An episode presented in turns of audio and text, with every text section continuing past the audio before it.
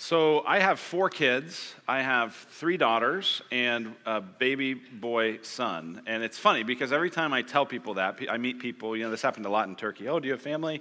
Yeah, I'm married and we've got four kids. We've got three daughters and a son. And what everybody says all over the place is people always say, Oh, you got your boy.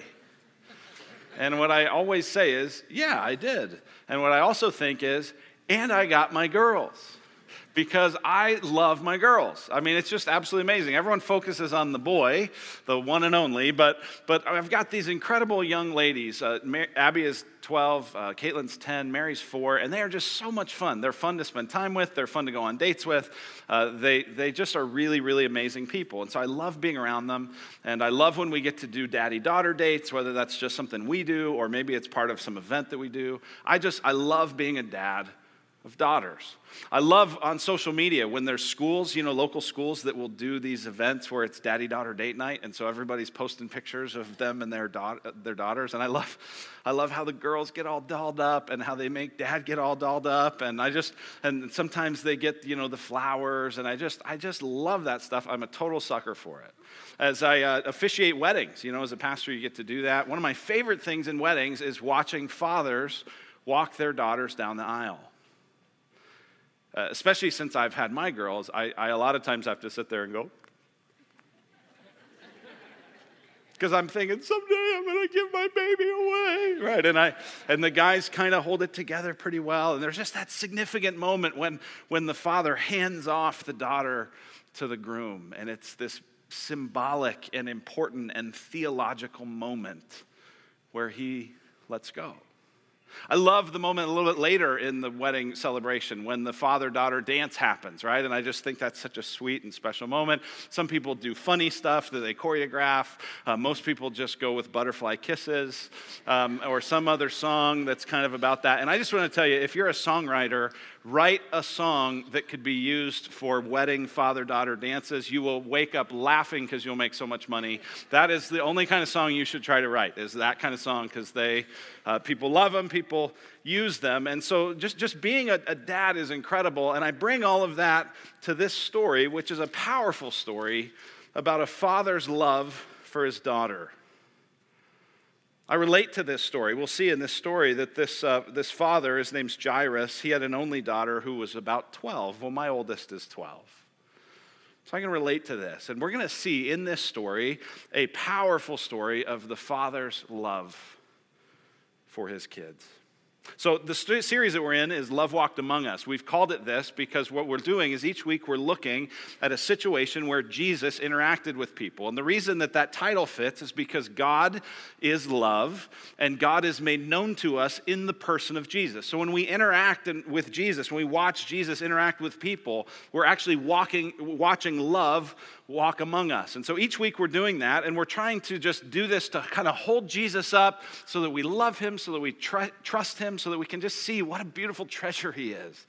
And it also is challenging us to love like he does. And so this passage is a passage that I've been looking forward to. This is one of my favorite passages in the Gospels.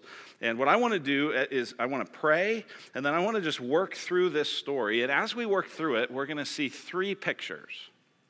We're going to see in this story a picture of faith. We're going to see a picture of love. We're going to see a picture of hope. So that's where we're going to go. Let's pray together. Father, thank you for your word, for revealing yourself to us through it. God, thank you for Jesus, what we see in him, what we learn from him. God, thank you for this incredible story the picture it gives us of faith, the picture it gives us of love, the picture it gives us of hope. Open our eyes, encourage our hearts.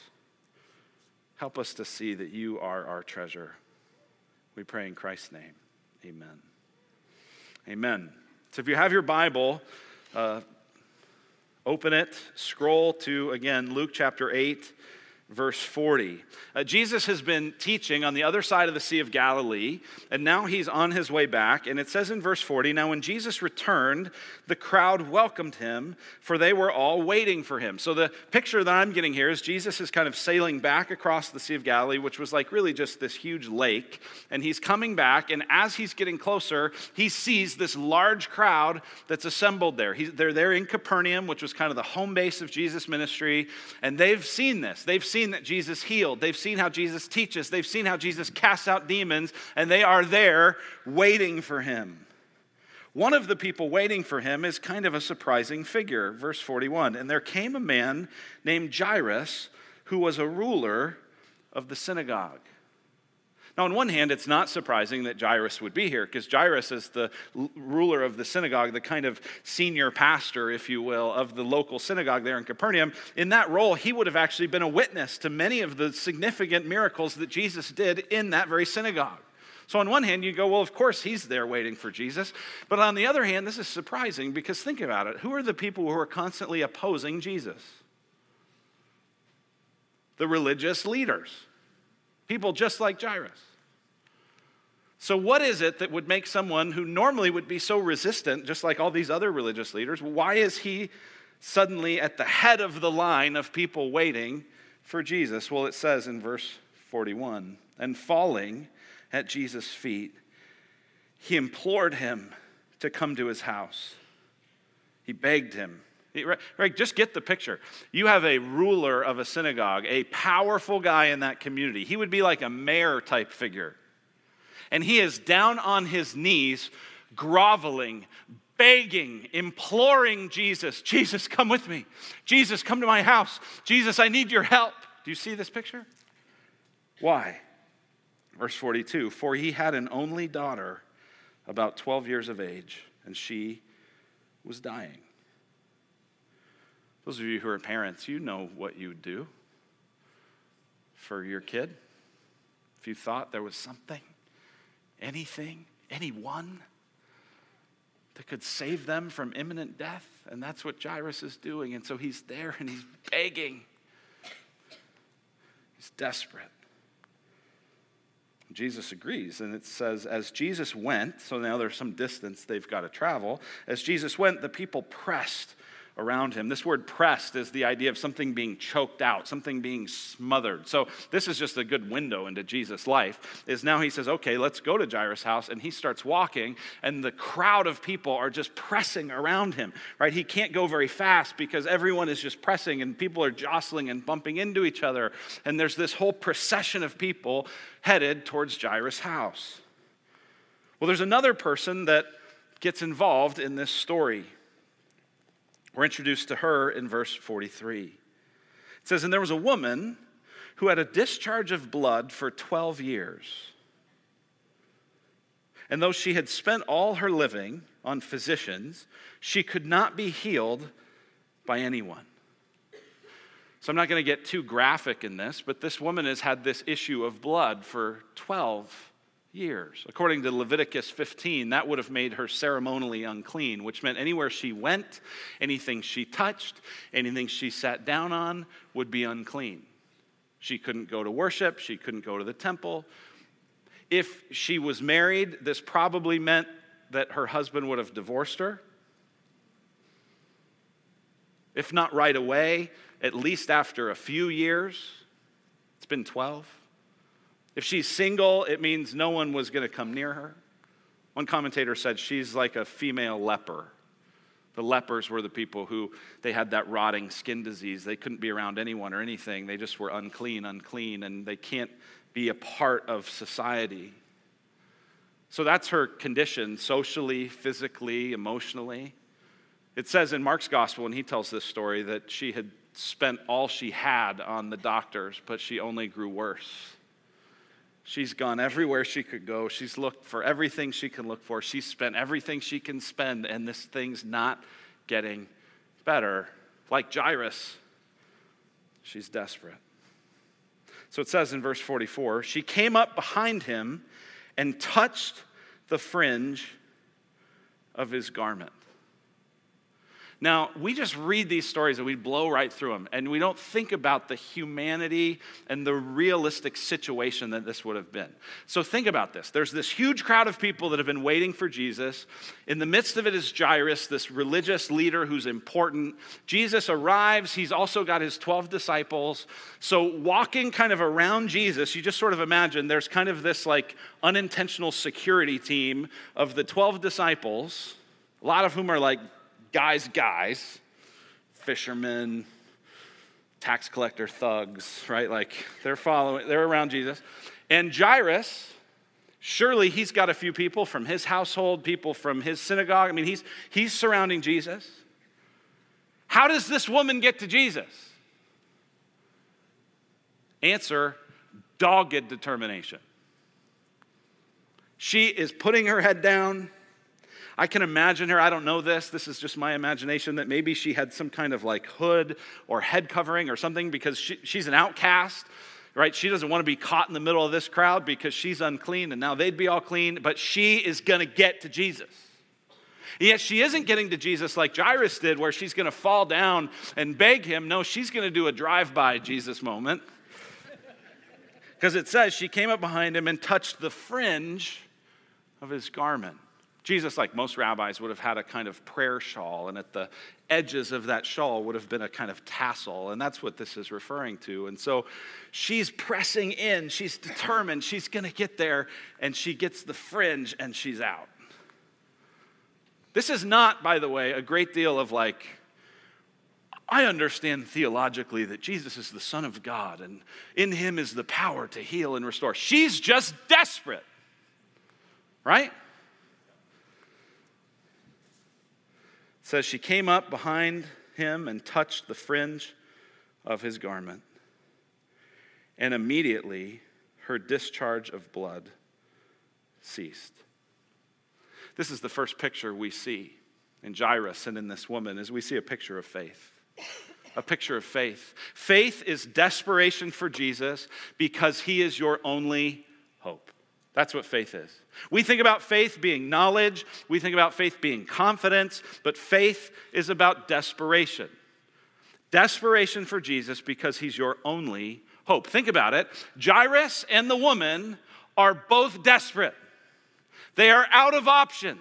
They have tried everything else they could try, and it didn't work. Think about it, especially for Jairus. He's a powerful man. He knows people, he has money, he has connection. And the powerful man needs something that his power can't do. So he begs Jesus, Jesus, come help. This woman has spent all she had. She tried everything she had. And year after year after year, 12 years later, she's still in this situation. And she says, What the heck? I'm going to try Jesus. We think about faith being this thing that we know a lot about and we're really convinced of, and we have all the answers and we've kind of sorted it all out. And if anybody asked us any question, we could answer and give a great defense of all the things. That's not the picture of faith this story tells us, is it? This is a picture of faith of somebody who's desperate. I, I, I don't know where else to go. I don't know what else to do. I've tried, I've looked. We don't get to this place very often of desperation, do we? Because we trust our money, we trust our networks, and we trust our resources, and we trust our healthcare systems, and we trust all our we trust all these things. And God uses all those things to be sure. But because we have so much, we often just keep trusting that. And I wonder if this is Jesus' invitation to us to say, hey, would you feel a little desperate? Let me ask you, when was the last time you fell down because you were so desperate?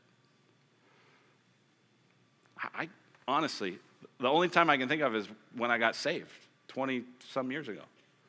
I remember falling on my face and asking God, God, save me. God, help me. God, I need you. I don't often feel, in a, in a visceral way, I don't feel this desperate very often, do you? So, one of the things that I've started to do is, is to just, even with my posture, remind myself in prayer. Sometimes in prayer, I'll just hold my hands out, or I'll, uh, when I'm by myself, I'll get on my knees. Not because I think God hears you better from your knees, but because I need a physical reminder that says, I'm desperate. I have no hope. I have no other source but Jesus. When was the last time you were this desperate? Some of you, you're in this spot where you're going, I'm praying to God and I'm asking Him to work in my family. I'm asking Him to work in my career. I'm asking Him to, to work in my health. I'm asking Him to reconcile me and my kids. I'm, I'm asking God to do something and it doesn't feel like God's doing it. Now, listen, I do not know the mind of God. I can't tell you, well, here's exactly why. But this passage makes me wonder if God isn't just waiting and saying, Are you truly desperate yet? Or are you still trusting in yourself and your resources and your money and your connections? Will you stop trusting that? Will you trust me? It's a picture of faith. Let's continue. Verse 45. And Jesus said, Who was it that touched me? Right, again, picture the scene. Jesus is walking. There's the huge crowd of people. Uh, this woman kind of comes by, grazes the hem of his garment, you know, go, goes through it. Jesus, Jesus is walking, and all of a sudden he stops. And the whole crowd stops. And he goes, Who touched me? now, what would you be thinking would be the answer to that question? Everyone's touching you, Jesus. And that's actually Peter's answer. Peter says, uh, Peter says that very thing. When all denied it, Peter said, Master, the crowds surround you and are pressing in on you. Jesus, Peter, Jesus, you're kidding, right? Like, everyone's touching you, dude. Don't you like Peter? I mean, he's just honest with the Lord. Like, Jesus, what do you. But, but Jesus go, no, no, no, no. Everyone's touching me but someone touched me. Verse 46, Jesus said, Someone touched me, for I perceive that power has gone out from me. I got to think, by the way, that as this is happening, Jairus is, you know, he's been walking along going, all right, this, this way, this way, this way. And the crowd stops and he's kind of going, no, it's this way. Who, who, touched, who cares who touched you? Let's go. She's dying. Jesus stops. Jesus pauses. Verse 47. And when the woman saw that she was not hidden, she came trembling and falling down before him, declared in the presence of all the people why she'd touched him and how she'd been immediately healed. It's amazing here, isn't it? I mean, she, it, it, says, do you see it there in verse 47? She had to come trembling. Do you know what that means? That means she was already out of there, right? She had gone by, touched the thing, she's on her way, and she had to come back because the crowd has stopped. She's heard Jesus, she knows it's her, and so she comes back trembling again, falling down before him. And she declares in the presence of all the people why she'd touched him and how she'd been immediately healed. She has to tell her story.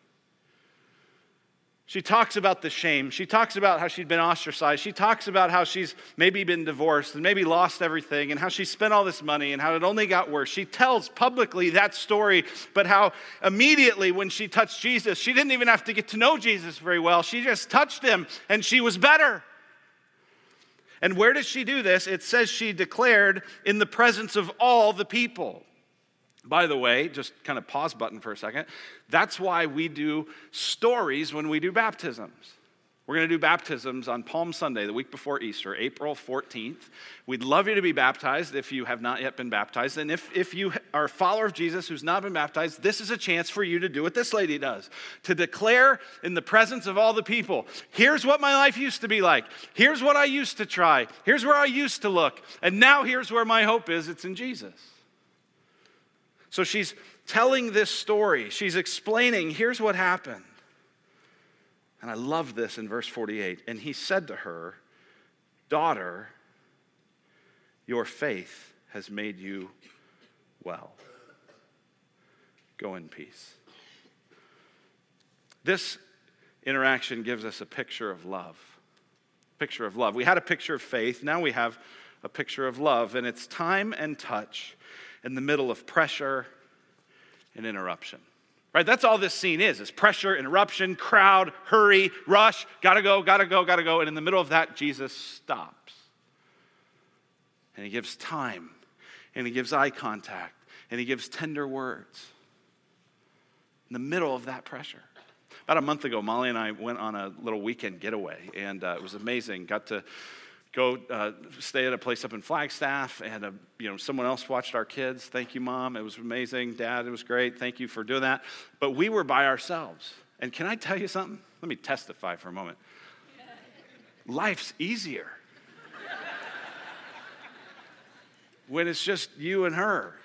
You sleep in. Right, you only eat two meals a day because you sleep in and you have a huge breakfast and then you take a nap and then you go and you have dinner and you know and, and you talk and you linger and you're in no hurry. Amazingly you know what? We felt really connected at the end of that weekend. But you know what? That's not normal life right? I mean it's nice it's a great little taste but it's not normal Normal is pressure and hurry, and who's taking the kids there, and what's going on with that, and what do they have to bring for that project, and how does this work, and what do we do, and how do we go, and are you traveling, and what, da, da, da, that's normal. And so it's easy to connect when it's unhurried and when it's relaxed and when it's leisure.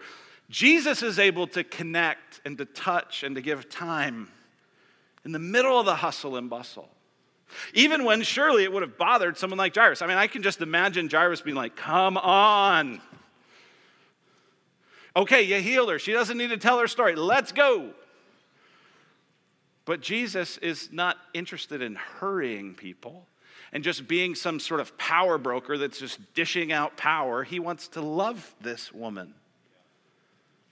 Love how Paul Miller in his book, Love Walked Among Us, here's how he writes it. He says, Jesus never heals without connecting with a person, never separates his power from his love. Listen, so many of us are doing a lot of things, keeping ourselves very busy and very stressed because we're doing actions that communicate the love we feel for those in our families and in our lives. And so we keep ourselves very busy doing a lot for people we love. This is a challenge to also say, in the midst of doing things to communicate love, would we sometimes stop and look and listen and touch and linger? Would we let the relationships be more important than the schedule? Oh, I don't know about you. I, it isn't going to get better anytime soon. Right? You're busy and stressed just like I am. Some of you are like, oh, well, I'll retire someday. Talk to someone who's retired. They're not less busy, they're more busy a lot of times. They're just busy doing stuff they want to do, but they're busy. Right? This isn't going to end anytime soon. And yet, Jesus takes this time to connect with her. It even seems a little counterintuitive because when you read this story, you think, why is Jesus kind of making this woman go public with this story? I mean, she clearly didn't want to do that. She clearly wanted to be in and out. She didn't want to have to testify. She didn't want to have to tell everyone her story. Like, we read it and we go, that sort of seems unloving. Jesus is like calling this woman out in the middle of the whole crowd. How embarrassing. But do you know what? This interaction is actually Jesus loving her because he wants to connect with her. But you know what else he needs to do? He needs to connect her back into the community. She's been ostracized, she's been outside. And by telling this whole story to the whole community, she can now be welcomed back in. And do you see the love in his words to her in verse 48? And he said to her, Daughter, your faith has made you well. You know, this is the only place, this story is the only place in the Gospels where Jesus heals a woman and calls her daughter. Why? Well, isn't it curious that it happens right in the middle of a story about a father doing whatever it takes to help his daughter? And isn't it interesting that Jairus' daughter was how old? And this woman had this issue of blood for how many years? 12. Daughter, daughter, I love you. Just like Jairus will do anything he t- it takes to love his daughter, to save his daughter, to give his daughter her life back, I will do anything it takes for you to have the same thing. Touch and time in the middle of the hustle and bustle. That's a picture of love. How's the story conclude? Verse 49 Jairus' worst fears have come true. While he was still speaking, someone from the ruler's house came and said, Your daughter is dead. Do not trouble the teacher anymore. We don't know how Jairus reacted. I mean, wouldn't you have loved to see Jairus' face? Maybe he fell down again. Maybe he went, Ugh, I told you we need to hurry. I wonder if there was a part of him that thought, I see how Jesus cares for daughters. We don't know. Doesn't say. The people around him say, Don't trouble him. Let's go. It's over. The time ran out. Clock, time expired. We, let's just go, let's go bury her. But Jesus intervenes. Verse 50. But on hearing this, Jesus answered him, Do not fear, only believe, and she will be well. He told the woman, Have your faith has made you well. Now he's telling Jairus, Have faith, and she'll be made well. And when he came to the house, he allowed no one to enter with him except Peter and John and James and the father and mother of the child. And all were weeping and mourning for her. But he said, Do not weep, for she's not dead, but sleeping. Now, she had clearly died, okay, because mourners had showed up. And it says in verse 53 they laughed at him, knowing that she was dead. But in Jesus' mind, he's saying, Listen, this is, this is not the end of her story. She's like she's sleeping. But taking her by the hand, he called, saying, Child, arise. And her spirit returned, and she got up at once, and he directed that something should be given her to eat. Just like the woman was immediately healed, this girl is immediately raised. And I love how Jesus thinks let's get this girl a sandwich. She has been sick, she's been dead, let's get her some food, right? This is not the moment when Jesus goes, Man shall not live on bread alone, right? This is, he's like, get the girl some toast. Like, we need to give this girl some food. He takes care of her, he loves her, right? Even you think about the contrast, he made the woman testify in front of everybody, but for this girl, he clears the house, gets rid of everybody. Why? Do you know a 12 year old girl who wants to be the center of everyone's attention? No. He loves her in the midst of that. And her spirit returned, and she got up at once, and he directed that something should be given her to eat. Verse 56 And her parents were amazed, but he charged them to tell no one what had happened. I love that. Yeah, Jesus, like they're not going to figure it out. The whole crowd walked with this whole thing. They all know who Jairus is. They all heard the story that she's dead. And when they see her playing at recess, they're going to connect the dots. what do we see in this last picture? In this last picture, we see a picture of hope disease and death do not have the final word. This story is symbolic of all this really happened i'm not saying it's just a symbol but it's it's symbolic of all the fears that we have Right? In this, Jesus is conquering disease and Jesus is conquering death. I told you, go ahead and write your prayer requests on our connection card on the back. Drop it into the gray mailboxes and we'll pray for those. And I'll tell you, about 80% of the prayer requests we get, do you know what they're about?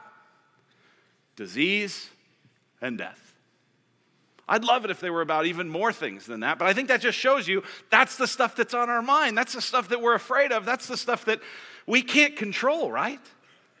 I mean, you get a diagnosis, you can't control it. They say, hey, sorry, we don't have anything for you to do with this. You can't control it, right? Disease and death are the things that make us feel the most hopeless. And it's those very things that Jesus shows he came to turn on their head. He came to destroy disease and death, and he came to resurrect the dead. That's what he does. In both of these stories, think about this. Both of these stories is him raising the dead.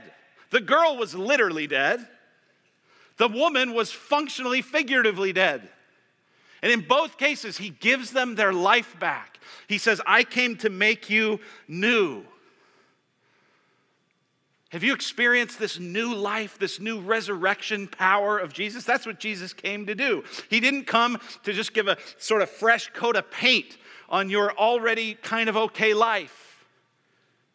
He came as an offering of love so that those who are desperate would find that He and He alone had the power to raise the dead. That's what He came for. He came to do that for you, to resurrect a life, your life, that's been wrecked by your bad decisions, that's been wrecked by your inappropriate relationships, that's been wrecked by your harsh words, that's been wrecked by people who sinned against you. And He came to resurrect you. And we know He did because He is the resurrection and the life. Let's pray. Father, thank you for these pictures. Thank you for the picture of faith and the picture of love, the picture of hope. God, thank you for this way we see Jesus as a father who will do whatever it takes to love his children. And God, we pray now that you would do that for us now. That you would meet us here. That we would trust you, not with tons of confidence all the time, not with all the answers, but with desperate hope.